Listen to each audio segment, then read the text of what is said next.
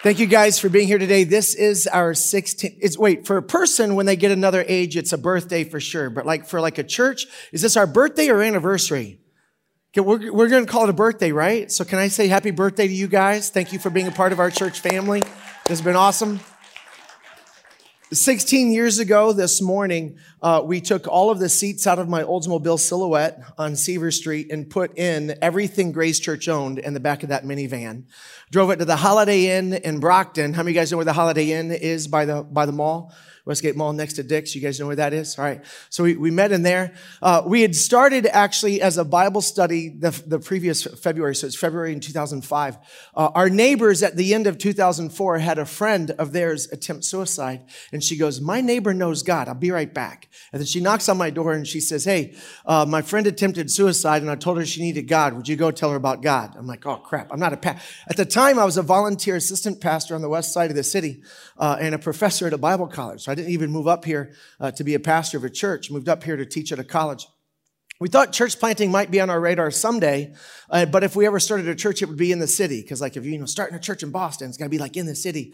Um, but our budget was three hundred thousand dollars, and the only thing you could buy for three hundred thousand dollars in two thousand one in in Boston was a crack house, and so I started selling crack, and that's how we paid for the church plant. There you go.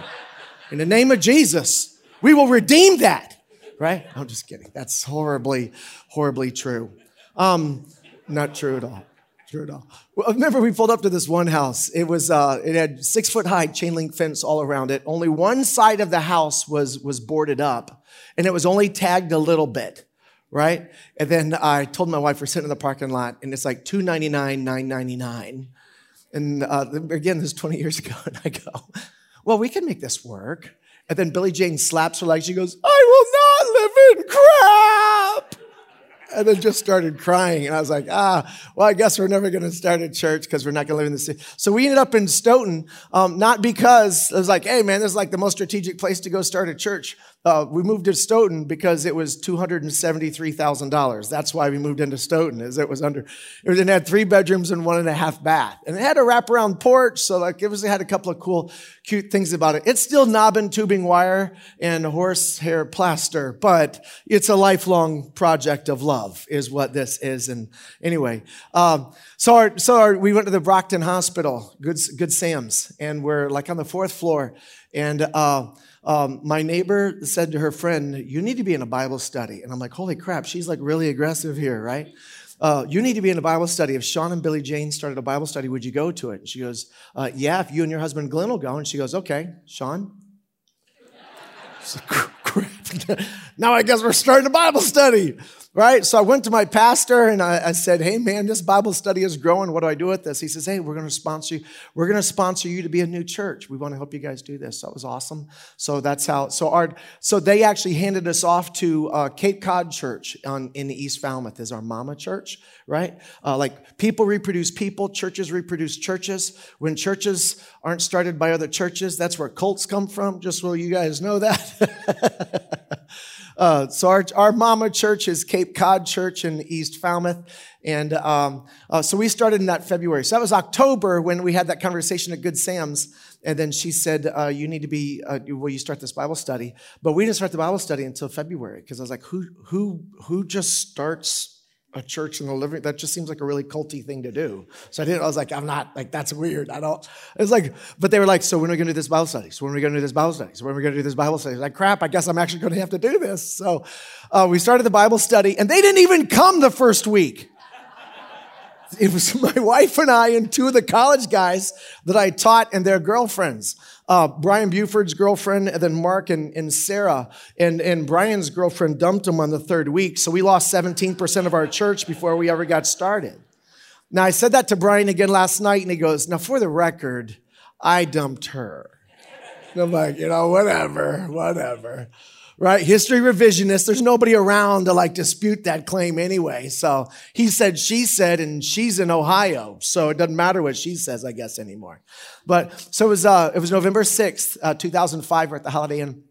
There's about 35 people that were coming to the Friday night and Saturday night Bible study because once we had about 20 people in our living room, if you've ever been to our house, it's, it's, it's not a, each floor is 625 square feet. So like it's, it's not a gigantic house or anything like that. Uh, it, it's the, it's the, it was built in 1919 uh, and I think it's the it, it, it, might be the newest house on my on my street. All the houses on my street are ancient. Um, anyway, um, so we had 70 people show up for that first Sunday. We're like 70 people, like we're killing it. Next week 140, week after that 280, week after that 560. And if I do any more weeks, I'm gonna have to take out a piece of paper for the math. But right, so I was thinking it's gonna like we're gonna kill it. So it was like 70 the first week. The next week we had 35. And then by Christmas, we built it all the way up to 19.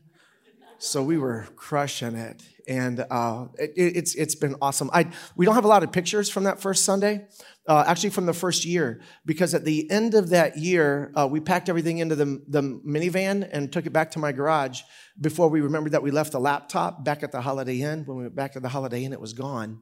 So we lost a lot of the pictures from our, the only pictures we have from that first year are pictures that other people took that weren't like the people like making everything happen every week. And we also lost the first two years worth of baby pictures of my son, Ryan. He was on the, right? Like that's the sad part. It's like we don't have we, we don't have any of his. Well, we have a, like I don't know. It's like ten pictures of him from that first two years because all, it was all on that laptop. But this is my family 16 years ago today. Um, can you guys see that? You guys can see that right there, right?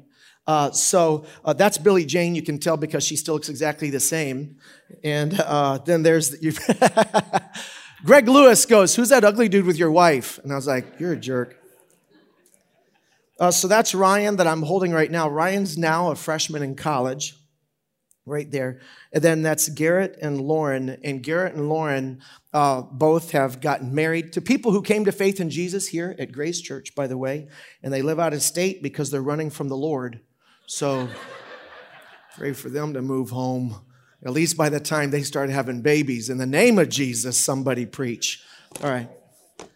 Um, so uh, at year three, we were running about 85 people. We were at the Holiday Inn for a year, then we were at Lombardo's for a year. You guys know where Lombardo's is on exit five on 128? I don't know if it's exit five anymore. They changed all the numbers, so now we don't know where anything is, right? Uh, so uh, Lombardo's the big chandelier in North Randolph, right as you get on the highway there. So uh, we were there for a year, and then uh, we found uh, a 6,000 square foot warehouse space. Uh, just if you if you when you leave here, go up to the top by the Dunkin', and then turn right and go under Route 24. When you come up around the corner, there's a there's a, the Lappin's Business Center is right before the Hampton Inn, and that's what we were. We were the far right far right unit. We were there for six years. Uh, then we, then we uh, in our third year, we had 75 people, 85 people, and 15 of them were coming from Quincy, and they couldn't get any of their friends to come with them. Uh, because they were like, it's all the way over in Stoughton. I'm like, it's 4.8 miles away. But to a New Englander, right? Like we have the parish mentality. The parish mentality is that uh, you go to church in your town. If you don't like your church, you wait till your priest dies, retires, or is transferred. But the idea of going to the Catholic church two minutes away, if it's in the other town, doesn't cross anybody's mind right? Like you just don't go to church in that town because you don't live in that town. So that affects all the other churches in the area, all the other denominations and religions. So they were like, it's only a 15 minute drive, but because you had to get on the highway, go past Braintree, go past Randolph, past Canton on the right, right? Then to get off at that exit is like, it's so far away. So we knew that if they were going to give their friends the best chance to know and follow Jesus, we were going to have to start a church over there. So 15 people spun out to go start Life Community Church. One of the churches that were helping us pay the bills in the first uh, five years. By the way, all of our church's bills were paid for, like at the, at the very beginning until our church could get on its own two feet, uh, were paid for by other churches. So that's why we feel this huge responsibility to help other churches get started and to help them go in too, because so many others have done so much for us. Uh, but um, so we spun them out. I had a church that said, We're not going to support your church anymore. And I said, Why? And he said, uh, Because your church is a baby church and we don't think babies ought to be giving birth to babies. And I was like, Biologically, that makes complete sense. But you know, we're not actually a baby. Like we're a church, and this is what churches do. But I felt it was a test that if God could trust us to be generous with 85 people, God might someday allow us to be, uh, He might trust us with 850 people. But if we couldn't be generous with 85 people, there's no way in the world God would give us more people to mis- mislead, to mismanage, right? If you're faithful with little, you'll be faithful with.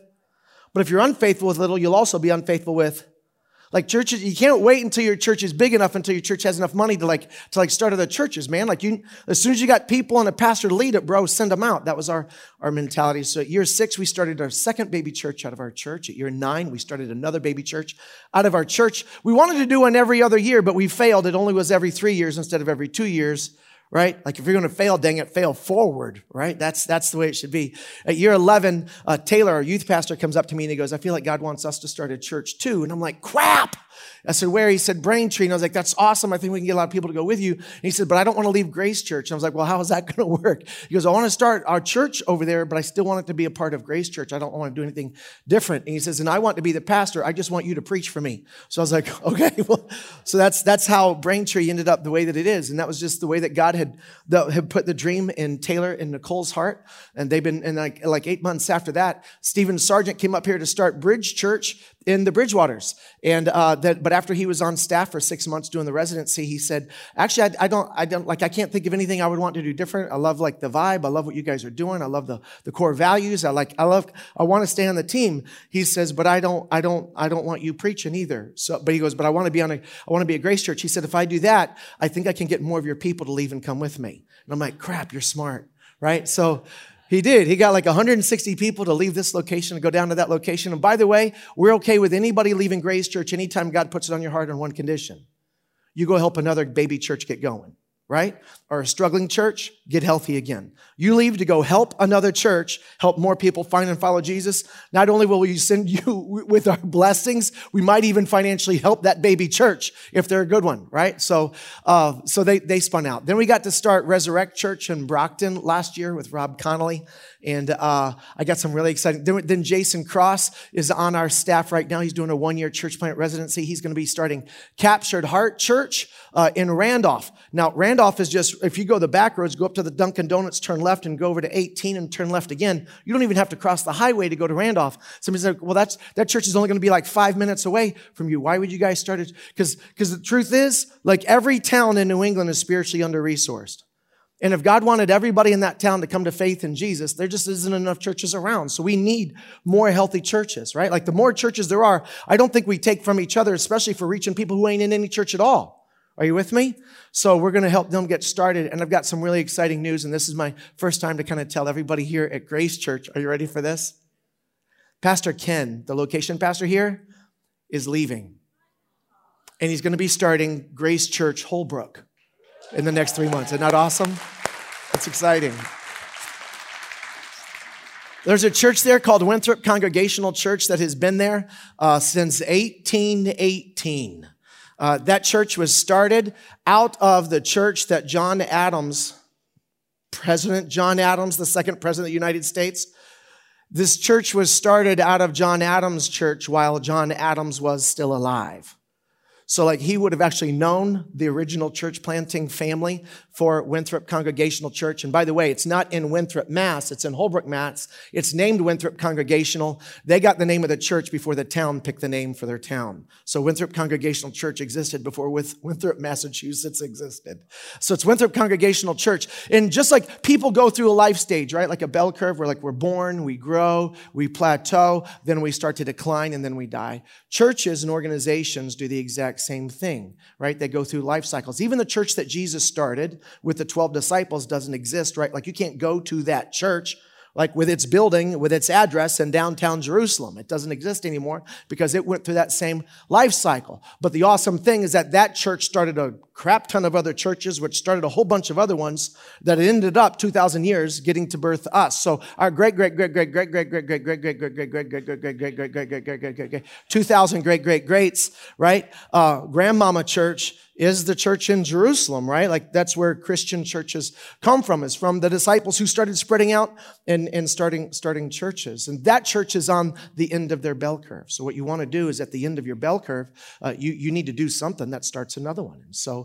uh, we, we reached out to them and started a relationship. Actually, before that church made the decision to close up, uh, the pastor had reached out to us and said, can you kind of help us turn around a little bit? And uh, for whatever reason, um, uh, not going to go into, that that didn't happen. And finally, they just said, "Would you guys just kind of like take this and can we help you start a new church here in our town?" So, Grace Church and Winthrop Congregational Church are tag teaming uh, to start Grace Holbrook. If you live over in, if you live closer to Holbrook than you do Avon, you need to pray about leaving this one in the name of Jesus. Uh, if that one is where your actual friends would have a better chance to know and to follow Jesus, uh, so it's, it's pretty exciting. Um, another cool thing I want to share with you guys is that this year also is the very first time uh, that we have given away over $500,000 to, to mission projects through this church family. Isn't that amazing? So like like this is the first year like between the Hope Project and our regular. So we 10 percent of all of our, our, our church's offerings automatically off the top, just like we tithe individually. I do uh, to God through this church family. Our church 10 percent off the top we give to other other other uh, God, kingdom purposes projects like uh, uh gospel centered projects around the world, uh, and that in cooperate and, and, in tandem with your Hope Project offering uh, put us over half a million dollars that we gave away way to help other ministries uh, thrive and help more people locally, nationally, and internationally find their way back to God, uh, which is pretty cool. And since the beginning of our church, we've seen over a thousand people uh, come to faith in Jesus and be baptized in our church family, which is awesome. Uh, Isaiah chapter 49, verse 6 says that it's a good thing for us to look back and remember all the stuff that God's done. I want you to see that. Isaiah 46, verse 9, sorry, says, Remember the things that I have done uh, in the past. Uh, God says, I want you to remember the things that I've done in the past because it gives you confidence that I'm still God.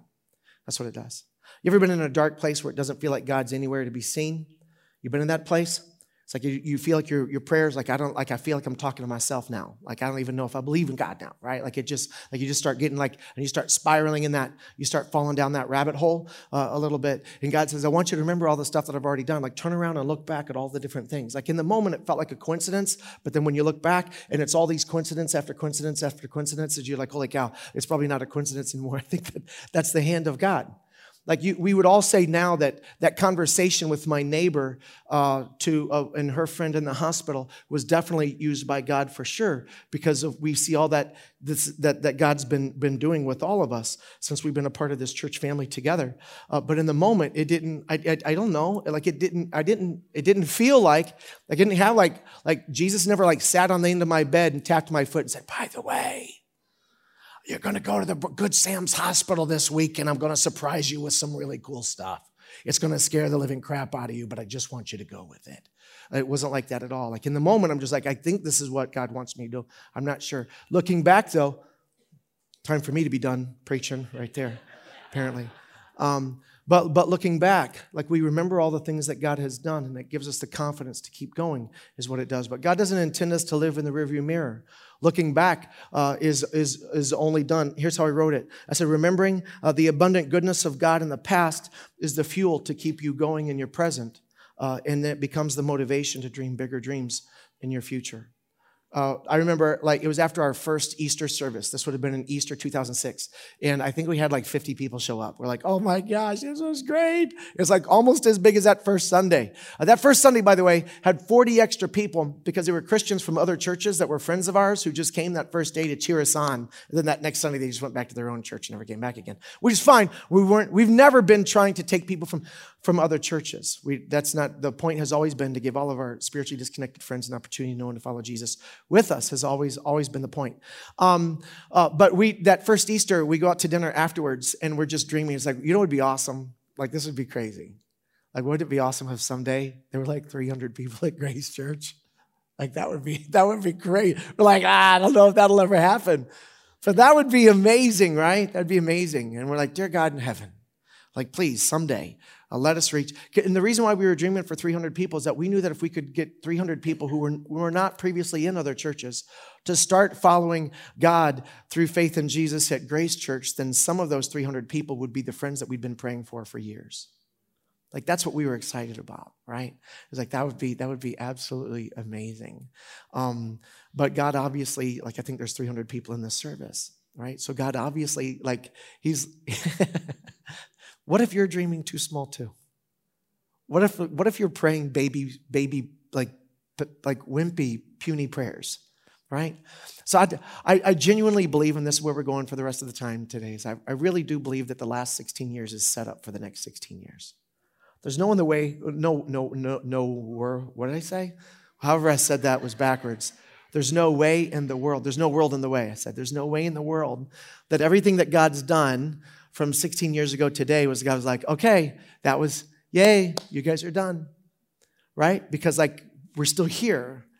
So I think as long as we keep the main thing the main thing, God's just gonna go, listen, I'm like, this is a flywheel. Like I'm just getting this thing going. Like you guys have no clue where I'm where I'm going to take this right? So if God could sit down with us uh, and, and say, here's, and, and if Jesus was going to come in and talk to us on our 16th birthday and get us ready for the next 16 years. Uh, and by the way, uh, 16 years from now, whoever the pastor is, uh, I'm going to be 67, 16 years from now. I'm 51, that way you don't have to do subtraction.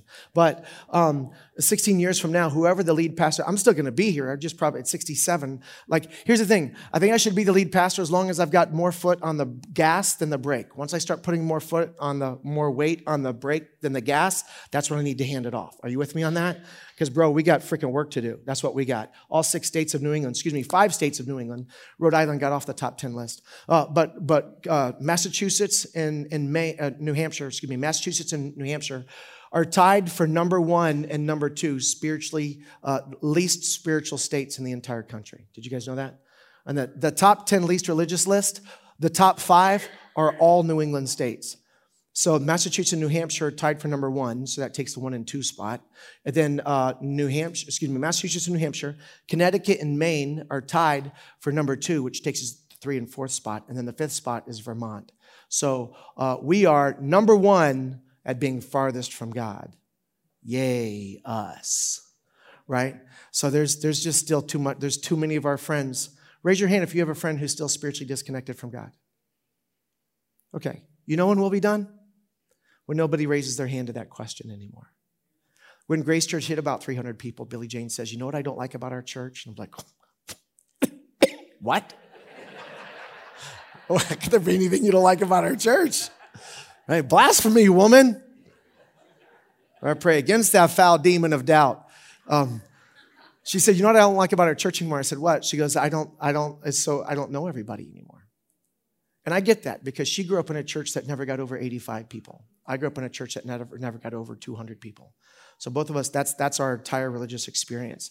So this, I've never been in a church like this before ever either. And then, and then uh, I, I said, but babe, if, if the goal is, is of our church is for everybody to know you and me, then basically what we're saying is that we'll make room for 250 people to connect to God, but everybody else can go to hell.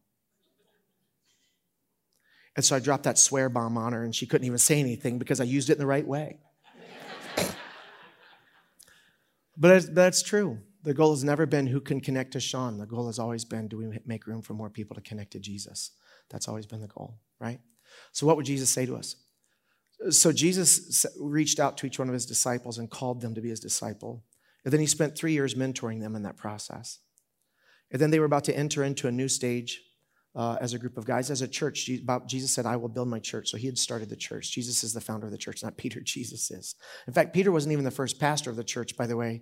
That was James, the half brother of Jesus. Read the book of Acts. James is the pastor of the first church of Jerusalem. Anyway, it doesn't matter. Anyway, uh, uh, but but then he he get he hands it off to them, and right as they're about to start this this new stage, uh, he he pulls them together, and all he does is refocuses in them on the very first conversation he had with them. And that's what I want us to look at. So if you've got your Bible, I want you to go to Luke uh, chapter 5. Luke chapter 5. Luke chapter 5, verse 1. Uh, one day, as Jesus was preaching on the shore of the Sea of Galilee, great crowds pressed in on him to listen to the word of God. He noticed two empty boats at the water's edge, for the fishermen had left them and were washing their nets. So, were the fishermen a part of the crowd that day or not? Yes or no? No, they weren't. Jesus was preaching to this crowd. There's a large crowd. It kept growing, kept growing, kept growing. They're pressing in on him. And everybody's standing up, right? So now the people in the back, so he's like, listen, I need some distance, and probably had everybody sit down. But then he looks around and he sees two dudes, or actually, we're going to find out the story. There's, there's four of them from two different boats. And they pulled their boats up to the beach there, and they're washing their nets. So they're not a part of this service at all. Uh, they'd, they'd been fishing all night long. Uh, they work third shift. They're done. They clocked out. They're just cleaning up their workstation so that they can go home and go to bed. Uh, that, that's who those guys are. Uh, but they become the focus here in, the, in this next verse. He noticed two empty boats at the water's edge, verse 2, for the fishermen had left them and were washing their nets. Stepping into one of the boats, Jesus asked Simon, That was one of the two guys. Uh, Simon uh, becomes a really close friend of Jesus, and Jesus gives him a nickname. Does anybody know Simon's nickname? Peter. They named a basilica after him. That's his nickname, by the way. Like his given name, like the, the name his parents gave him, was Simon. I don't know if you guys know that or not, but Jesus is the one who gave him the nickname Peter. Um, so, stepping into one of the boats, Jesus asked Simon, its owner, to push it out into the water. Now, he's not even a part of this church service, right? So, Peter didn't have to do this, right? But everybody's looking at him. He don't want to be a jerk, and everybody think he's a horrible person. And this dude that he kind of been listening to a little bit says, Hey, man, can I get in your boat? Well, I can't really say no, I guess, but sure. All right, now will you push out? He just wants to go home and go to bed. And, and so Jesus asked him to do something that's a little bit uncomfortable. And I think, honestly, uh, when God starts to intersect in each one of our lives, God starts to ask us to do things that pull us out of our comfort zone. He just does. For some of you guys, it was ba- like when you got baptized after becoming a, a, follower of Jesus. Like that really pulled you out of your comfort zone to be baptized in front of everybody. Probably no more uncomfortable than what Peter was, having to like push out in front of all these people who are now staring at him when Jesus says, kind of get in your boat? And everybody's looking like there's a whole lot of attention on this dude right now. So I just, he went through the same like little baby step process that we go through in our walk with God. Uh, so Jesus asked Simon, his, its owner, to push it out into the water. This is the end of verse three. So he sat in the boat and he taught the crowds from there. Uh, verse 4 says, When he had finished speaking, he said to Simon, uh, Now go out where it is deeper and let down your nets to catch some fish. So Peter has this unique opportunity to be sitting right next to Jesus as he's speaking to who knows how many people. So obviously, now he's listening to everything Jesus is saying. He's the captive audience. He can't do anything but listen to what Jesus is saying. And then Jesus, when he's done with his sermon, uh, disperses the crowd and says to Peter, Hey, can we go out a little bit deeper and drop the nets? And Peter's the professional fisherman here, not Jesus. He's a carpenter, right? So, so Peter's like, listen, you stay in your lane, I'll stay in my lane. That's actually what Peter says. He says, uh, Master, Simon replied, uh, we worked hard all night last night and didn't catch a thing. Like, I, like we already, we already did this, man. And this is the middle of the day. Fish, like they're not at the top, they go deeper. So the nets, we fish when the fish are up top. We throw out our nets, then we, we haul them in. There wasn't anything, guarantee there's not going to be uh, anything, anything now. What I want to point out though is that he called Jesus master. Now this is, any, when you read Matthew, Mark, Luke, and John, those are the four different narratives of the life of Jesus. When somebody comes to Jesus out of respect but doesn't believe that he's the Messiah, uh, that they don't believe that he is who Isaiah said would be the baby boy who would be born, who would be called the wonderful counselor, the mighty God, the everlasting Father, born as a baby, right? The Messiah. Uh, they called him master. When Nicodemus came to Jesus in John chapter 3, he said, Rabbi, is what he said. So they'll say, Master, teacher, rabbi. It's like, i you're a respected person. I'm going to give you your title of respect, uh, but I'm, I'm not all about this life yet. So you're over there, I'm over here. And so he says, Master, you, you're doing your thing. I'm doing my thing. He says, uh, We didn't catch a thing, but if you say so, I'll let down the nets again. Verse 6. And this time their nets were so full of fish, they began to tear. A shout for help brought their partners in the other boat, and soon both boats were filled with fish and on the verge of sinking. When Simon Peter realized what had happened, he fell to his knees before Jesus and he said, Oh, what did he call him now? Boom, changed his mind about Jesus. Right there. Oh, Lord. Now that's, that's what happens. You, you see the woman caught in the act of adultery. Uh, Jesus says to her, He says, uh, you know, He says that you who is without sin cast the first stone. And they all walk away. And then Jesus stands up and he says, Where are your accusers? Uh, and then she says, There are none. Lord, is what she called him. Um, Lord is that now you are, I know who you are. You are you are the Messiah, the Son of the living God. You are God in the flesh as the Son. Like I, I know who you are. So now Peter is like, he's completely changed his mind about Jesus. And he says, Oh Lord, please leave me. I'm such a sinful man. Sin, where did sin come in the conversation? We're just fishing. Maybe Peter was listening, right? Peter's listening a little bit to all this stuff. And now when he's out in the boat with Jesus, he had to listen to the rest of that sermon. Now everything's falling into place. Homeboy repents of his sin. Jesus, you are my Lord. In verse 9, for he was awestruck by the number of fish they had caught, as were the others with him, his partners, James and John, the sons of Zebedee. Anybody ever hear of Peter, James, and John? Peter, James, and John in the sailboat. Peter. Anybody? Anybody? Me and three people? Thanks, jerks. Everybody's leaving me hanging. Sunday school song from way back in the day, or CCD song you might have remembered. Uh, his partners, James and John, the sons of Zebedee, uh, were also amazed. Jesus replied to Simon, Don't be afraid. From now on, you're going to be fishing for what? You're going to be fish for people, right? And as soon as they landed, they left everything and followed him. From then on, you'll be fishing for men. Matthew 4 is describing the same conversation. In, in Matthew chapter 4, verse 19, he puts it this way Jesus called out to them, Come follow me, and I will show you how to fish for people. So, this is the first of three things I think Jesus would remind us uh, this morning uh, on our 16th birthday, our sweet 16th birthday. What Jesus would say is, uh, I turn people into fishermen. That's what I do. Jesus turns people into fishermen. Peter was an ordinary guy with an ordinary job, and Jesus wanted him to see his ordinary life in an unordinary way. And maybe God wants to do the same thing for you. You're an ordinary person with an ordinary life, with an ordinary job, right? But maybe God created you for something completely extraordinary. Like what, what if, what if, what if you are underestimating you? I think you are.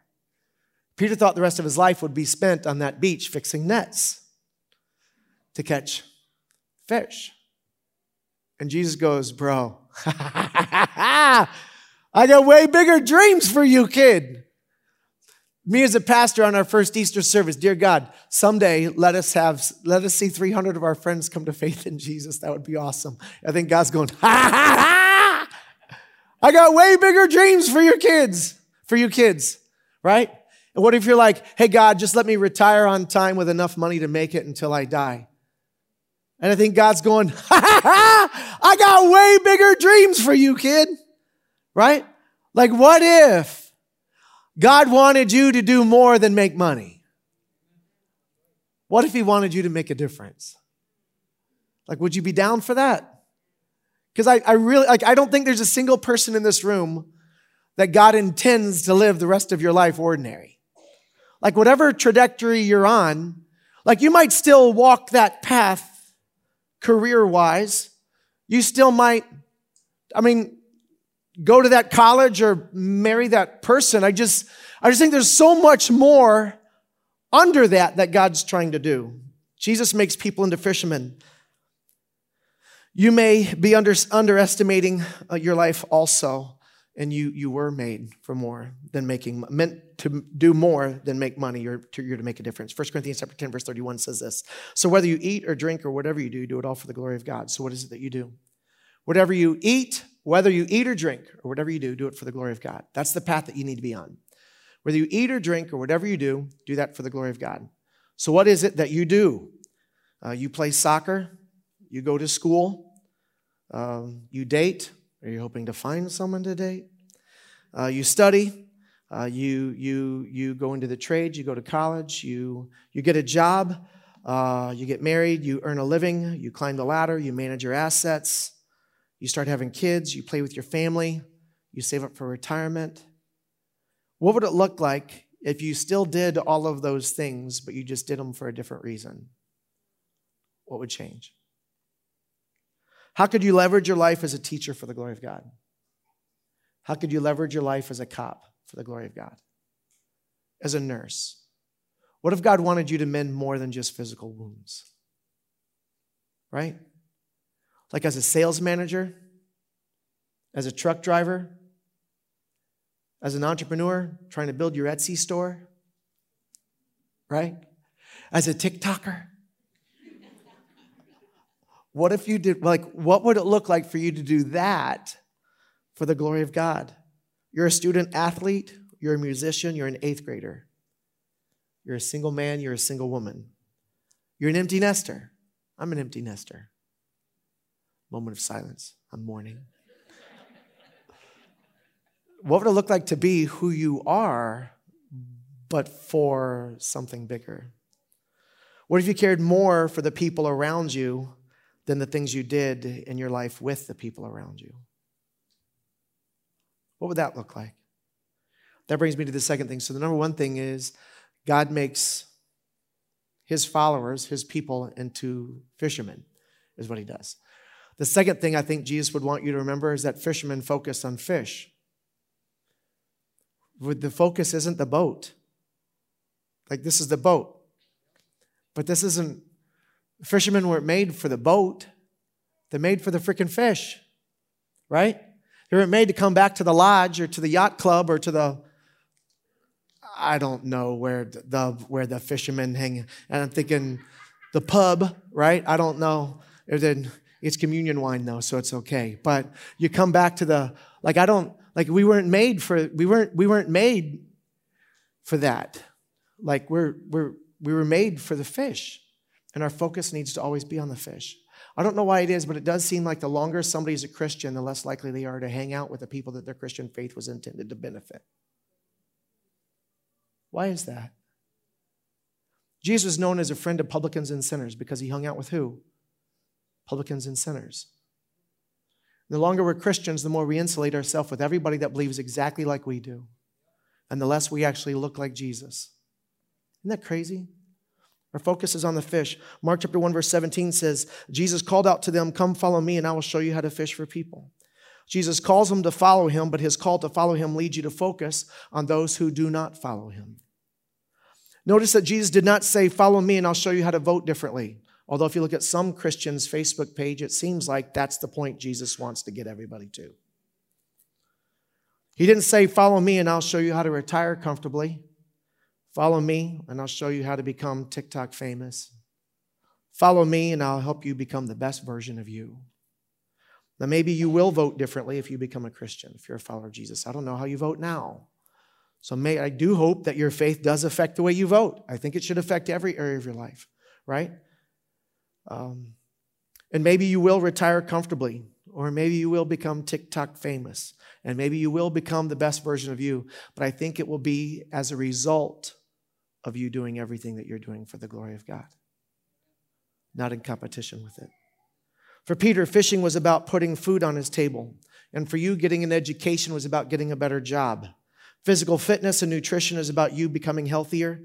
Your financial literacy is about living a more comfortable life, and church is about making you a better person. But what if all of that, if lived for the glory of God, was more as a tool to bring others to faith in Jesus than to make your life better? 2 Corinthians chapter 5, verse 18 to 20 says, in all of this, verses 1 through 17, by the way, says all the stuff that God has done on our behalf. Verse 18 says, and God has done all of that, like all of that was a gift from God, who brought us back to himself through Jesus. And God has given us the task now, those of us who've come back to Jesus, God has given us the task of reconciling. Um, of reconciling people to him. For God was in Christ reconciling the world to himself no longer counting people's sins against them because of what Jesus has done. By the way, until you turn from your sin to begin following Jesus, your sins are counted against you because, bro, you're the one that did them. And on Judgment Day, it doesn't matter how many good deeds you do from now until the day you die. When you stand before God and He says, Are you innocent or guilty of breaking my commands? You're going to say guilty. You say, Yeah, but I did all this other stuff. That's not the question. The question is, Are you innocent or guilty? And you're guilty. So am I. We brought, we've all broken the commandments. And if God is good, He can't let guilty people off the hook. The district judges in, in Dedham, if they let guilty convicts go free, we wouldn't say that's a good judge. We'd say he's crooked. So why would we hold our county court judges to a higher standard than what God would? So on Judgment Day, if you're guilty, you will pay for your sins, and so will I. And that's just. That's justice. That's good, and that's right, and that's holy, and that's fair.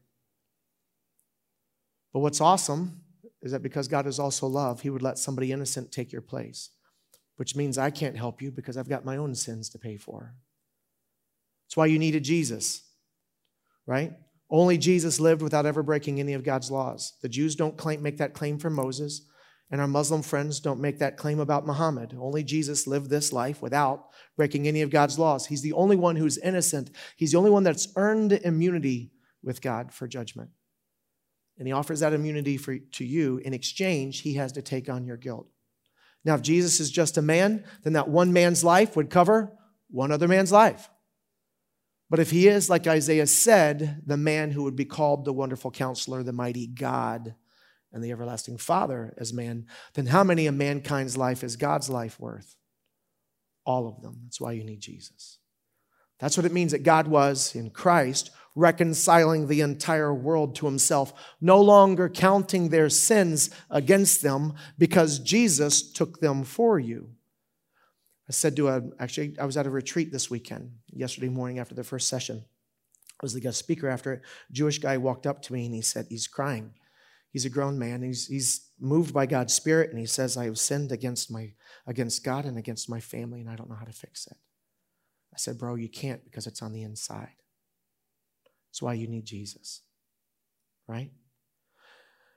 I said, If I have a credit card and I have enough on my balance to pay for your entire meal and I offer to pay for your meal, I don't actually get to pay for your meal until you give me your receipt. Now I can pay for your meal. Jesus, God was in Christ, reconciling the entire world to himself, no longer counting men's sins against them. His credit card, bro, it's a gold, platinum, sparkly unicorn dust credit card. It's got everything. And he'll pay off the debt. You just have to give him your receipt. That's how God is in Christ, paying off the debts of all of mankind. That's what that verse says. So now we are Christ's ambassadors. Look at this next phrase. We are Christ's ambassadors. God is making his appeal. What's the next two verses? Next two words? God is making his appeal. So who does God reach others through? Yeah, that's how you're a fisherman. I'm not a fisherman because I'm a pastor. I'm a fisherman because I'm a child of God. And I'm no more responsible to be a fisherman than you are. Because you have friends, coworkers, classmates, teammates, roommates, suite mates, dorm mates. uh, now, so now, now I'm thinking, uh, what's, what's the uh, coffee mate? You have coffee mate? Right, sorry, that's a French vanilla. That's the best. How many of those people does God want to come to faith in Jesus? And guess who he sent? Like if you're the first person in your entire family to come to faith in Jesus, when God looked at everybody in your family, wanting all of them to turn from sin and follow Him, and then God had to decide who's the first person to rescue that gives everybody else the best chance. He picked you? You guys are like, homeboy screwed up. you give all of your friends the best chance because if God is ever going to appeal to them, it's going to be through who?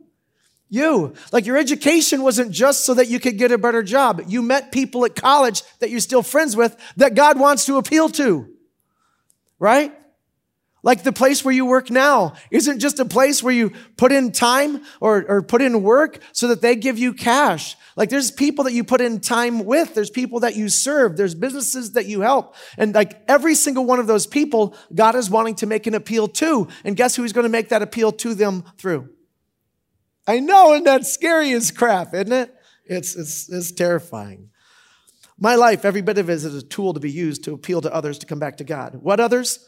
1 Timothy chapter 2, verse 3 through 6 says this. This is good and pleases God our Savior, who wants everyone to be saved and understand the truth. How many people does God want to be saved and understand the truth? How many? Every one of them. Every one of your friends, God wants to be saved and understand the truth. See, I've, me, me and uh, me and Kenny Cuts, we play at the Y right? Oh, and uh, there's another guy in our church plays um, uh, uh, Jay. Uh, me, Ken, Jay. Uh, Keith Ford used to play there. Carlos used to play there. Now Carlos is using his shoulder as an excuse not to play ball anymore. But I'm not in that old man league just, I'm not in that old man league. I say it's old man, it's 35, 35, they're kids still, right? I've been in that league for 16 years, I really have. And I'm not in that league just to stay fit, because you guys know that ain't working. But I'm in, I'm in that league strategically. Like everywhere I'm at, I'm, I'm aware that I'm, I'm, a, I'm, a, I'm a single fisherman out in the middle of this lake. And every single fish in the water, God wants to be caught. I don't know how many of these people I'm going to connect with, but I'm constantly aware of that. That's always in the back of my head. The way that I treat them is either drawing them closer to God or pushing them farther away. Um, how will your best friend get saved? Through you. How will people in Holbrook get saved? Us starting this church over there. How people in Randolph get saved? Us helping Jay, Jay Cross get started up there. And that brings me to the third and final thing, and that's this. We don't stop fishing until all the fish are caught. Some of us haven't started yet, though, because we're afraid we don't know enough yet. Right?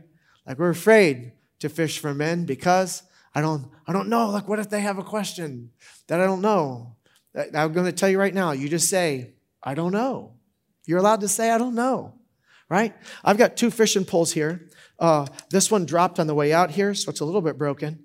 Um, but these two fishermen, this, this, this fishing pole is made for what? What is this made for? That's made for kids. Uh, would a professional angler use this fishing pole? Probably not. Uh, and I, I, don't know that I would, a professional angler would do this either. Like you're a real fisherman, you're going, that just looks nice, but it's a cheap, blah, blah, blah, blah. You know stuff about fishing, fishing poles. I don't, I don't even care. All right, anyway, but this is like a grown up fishing pole, and this is a little kid fishing pole. Uh, like, like, like the better of a fisherman you are, the more you're going to go from this pole to this pole. Uh, but which pole catches fish? Which? Just put your freaking hook in the water. Are you with me? Who catches fish? Brand new Christians or experienced Christians? Both. Andrew was actually the first person to bring somebody to Jesus, not Peter. It was Peter's little brother Andrew. He goes and gets this guy Nathan and says, Dude, I don't know everything, but you need to come meet the dude who does. And he brought him to Jesus. He became a disciple, right? Like, then there's the woman at the well. She was sexually immoral. She was sexually immoral. And Jesus calls her out on it. And then she goes, I perceive that you are a prophet. right? But then he says like the same thing to her. I don't condemn you, but stop. Right? Stop. And then she goes back and brings out her whole town. Like she hadn't even memorized John 3:16 yet. And she brings her whole town. The demon possessed dude. In Matthew chapter 8, Mark 5 and, and Luke 8, the, the, two, the two nude dudes, that's a great story, by the way. Two naked demon possessed guys. uh, that's funny. Wish you had a video of it. No, I don't. That'd be inappropriate. Right? That dude been he's he's he's healed from being demon possessed. Tries to get in the boat with Jesus, and Jesus says, "No, get out of the boat. I want you to go back into the town where you came from. Go back into Decapolis and tell everybody what I did for you." That's all he knew. He didn't know everything about Jesus. He just knew what Jesus had done for him. Here's the thing you're an expert on your story. I ain't. I can't tell your story. Who is an expert on what God has done in your heart? That's what you share. And the next time Jesus went back to Decapolis, that was the feeding of the 4,000. Where'd those 4,000 people come from? The naked demon possessed dude. They were all wearing clothes, though. Which is a good thing. Uh, Matthew chapter 9, verse 30, 36. When he, Jesus, saw the crowd, he had compassion on them because they were confused and helpless like sheep without a shepherd. I bet you that's what Jesus says about Stoughton. I think when Jesus sees the 35 and older league at the Y, he feels nothing but love and compassion for every one of those guys. Where they have healthy marriages or unhealthy marriages, where they're divorced or single or got kids, no kids, talk to their kids, don't talk to their kids. He had compassion on them because they were confused and helpless like sheep without a shepherd. Like sheep without a shepherd. That's everybody in Avon who's not following Jesus. That's everybody in Brockton who's not following Jesus. It's everybody in Randolph and Holbrook and all up and down Route 24 and around 128 and down Route 3 and 95, like sheep without a shepherd. Jesus doesn't hate them, He stinking loves them. He wants every single one of them to be saved and to understand the truth. 100% of them. So then Jesus says to the disciples, verse 37, the harvest is great, but the workers are few. So pray to the Lord who is in charge of the harvest and ask him to send more workers into the fields. What if the prayer was, the lake is gigantic and there's not enough fishermen or fishing boats? Pray that the Lord of the lake would call more fishermen to build more boats to go catch more fish. We don't focus on the number of fish already in the, in the boat because there's still so many more fish still in the lake. Grace Church can't be done now. You know why Grace Church can't be done? because most of my friends in are still disconnected from God. And if they die disconnected from God, they enter eternity the same way disconnected from God. And bro, I can't be okay with that. and neither can you. I asked you to raise your hands a minute ago if you had a friend who's disconnected from God. You realize that if your friend dies in a car accident today, they enter eternity disconnected from God for all of eternity. Like that has to be the last thing you think about when you go to bed at night. The first thing you think about when you wake up. Dear God, rescue my friends. Some of you, it's your husband or your wife or your kids or your parents. But pray, pray. That's what Jesus said. Pray that the Lord of the harvest will create more boats and more fishermen. Dang it, you're a fisherman and you got a fishing pole. Fish. So here's what I want you to do. In your seat, you were given a fishing lure. Grab your fishing lure. It took six people about five hours to cut 4,000 treble hooks off of 2,000 fishing lures. We had some, we had, we have treble hooks all over the carpet in the office. Don't walk in there barefoot, you will die. But we did, we cut off all the treble hooks off of all of these. And uh, here's what I want you to do with your fish. And if you don't like the fish you've got, we got two bowls of fish back on the table that have the giving boxes. Go back there and like, my fish is ugly. Then grab a pretty one. so you're like, I ain't gonna carry that. That's a stupid looking one. You're missing the whole point. What I want you to do is, uh, I, I, want, I want. This is this is a, like a like an education. It's, this is a this is a carryover, right? It's what it is. It's a takeaway. Uh, I want you to put this in your pocket or your purse. That's what I want you to do. Put it in your pocket or your purse. And I've been carrying mine all week. I'm going to keep carrying it, and I want you to carry it for the rest of your life until you lose it. If you lose it, you lose it. And what I want you to do is every time you feel the fish and lure in your pocket, I ask you to, how many of you guys have two friends that are spiritually disconnected from God? Raise your hand. Everybody. Raise your hand. Put your hand down when you can think of both of their names. All right. Every time you stick your hand in your pocket or you reach into your purse, pocketbook, my bad, and you see that fishing lure, I want you to pray for one of your two friends to come to faith in Jesus. And I want you to know that God already started answering that prayer when He made you their friend. Isn't that cool? You keep praying for them. So we did this on the back of our front door in our house when we first moved in to Seaver Street. We had a, a three by five card. We drew our street. We drew a square where our house is. And we put us. We put a square across the street where Glenn and Tiffany lived. A square next to them where Savannah and her daughter Monique and her grandkids um, Paris and I forgot the other kid's name. Didn't know him as. Uh, crud starts with a T. I'll think of it in between services, and I'll or I'll be walking off stage. The band will be up, and I want to run out and grab the mic and go, "Hey, I remember that kid's name. Don't worry about it. Jesus knows his name." Um, and then I started putting I put squares where all the other houses were, and as we found out people's names, uh, we would write their name in the little square. Um, and we became friends. They had no idea that we were praying for them all the time. It's not like, hey, I've been praying for you to come to know and follow Jesus with the rest of your life and I'm fishing for you. You want to get in my boat?